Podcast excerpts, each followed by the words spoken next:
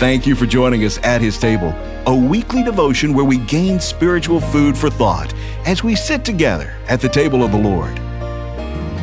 Now, let's join Richard Blythe for today's devotion.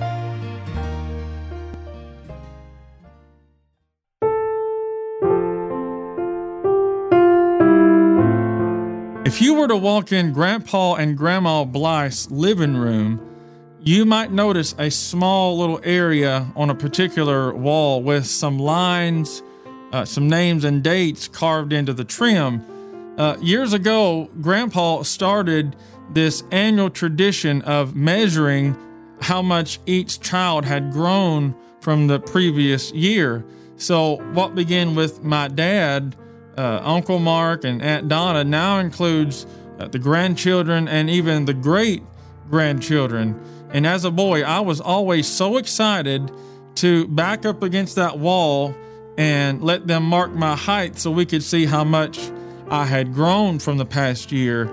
And thinking of that, as Christians, we know that we should also be growing in the Lord. But I want to present a question to us today that I think is very important. That question is this How are we measuring ourselves? So j- just think about that for a minute. By what measure would you say that you've grown in your walk with the Lord over the past year? And there's some common pitfalls that we're all guilty of. I've been there myself in, in measuring our, our growth in the Lord. And I'd like to touch on just a few of these today. For example, uh, Apostle Paul wrote in 2 Corinthians 10 and 12, the latter part, but they measuring themselves by themselves and comparing themselves among themselves are not wise.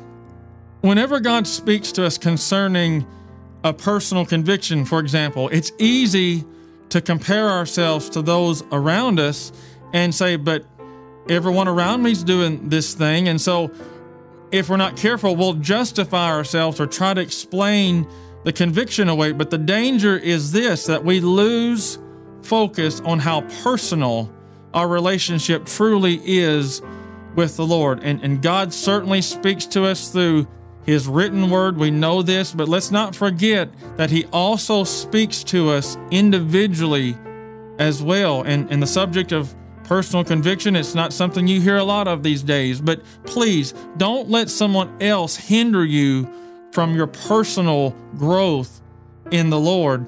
And there's another pitfall to measuring yourself by someone else. Uh, over the years, I've heard it said, well, I may have spoken a little harshly, but I'm certainly not acting like the other person's acting. So, in other words, the person basically is saying, I can spout off or I can act just a little hateful as long as I'm not acting as bad as the other person. And I hope we can all recognize here today that, again, we're measuring ourselves by the wrong standard. That, that's we don't measure ourselves to others around us. It's not about how much better we're acting than the other person. It's about how much we're conducting ourselves like Jesus. And if you want a true measurement of your spiritual growth, I encourage you to open your Bible to 1 Corinthians chapter 13. Apostle Paul does not sugarcoat it in this chapter, and I'd love to read the whole thing, but for the sake of time, Let's just touch on a few verses. Let's start at verse 2. And though I have the gift of prophecy and understand all mysteries and all knowledge, and though I have all faith so that I could remove mountains and have not charity, listen, I am nothing.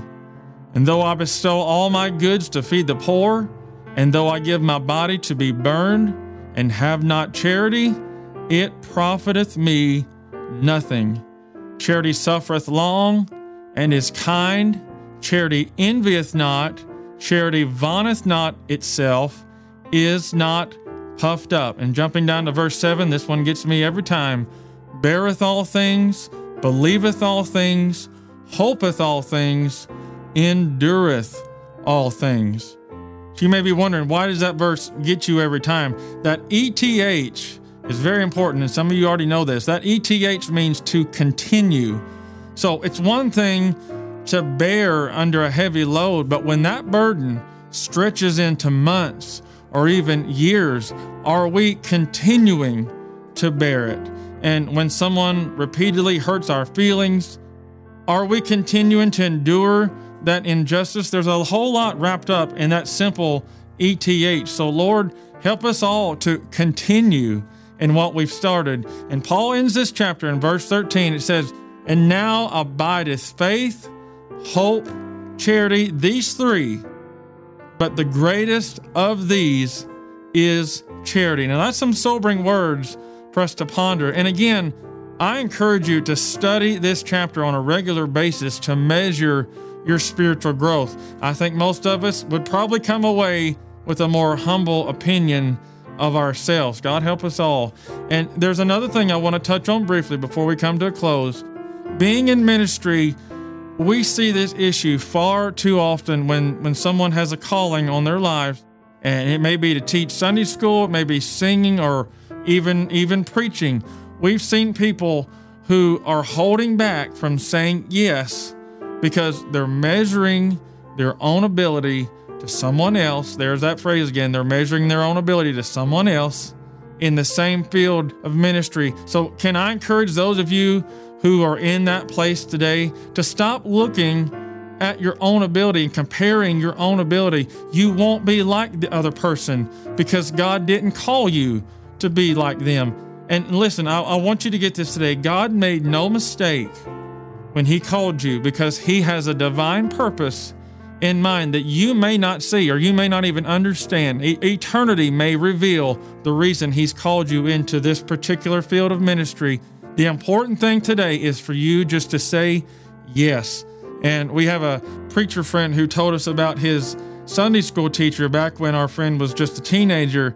And he said that man had a severe speech impediment and he stuttered terribly when he tried to just hold a normal conversation. But when he stood before that group of teenagers and opened his mouth to teach, the power of God would fall on him and he'd begin to cry as his as his speech totally cleared up. And our friend said that many times they would have an old-fashioned Holy Ghost outpouring just during the Sunday school class because that teacher didn't know to do anything else but obey God. And I'm not sure the exact number, but I know that many young men accepted the call to preach as a result of that Sunday school teacher's obedience. So, friends, I think it's time to throw our earthly measuring sticks away and just fall on our faces before God. We should love Him so much that we stop comparing our lives to those around us. Are we pleasing Him in our conduct, in our words, or even our commitment to His will? Those of you that are struggling to say yes to His will, He alone should be our measurement of spiritual growth. And I don't know about you, but I want to be continually growing in His grace and in His favor. God bless you.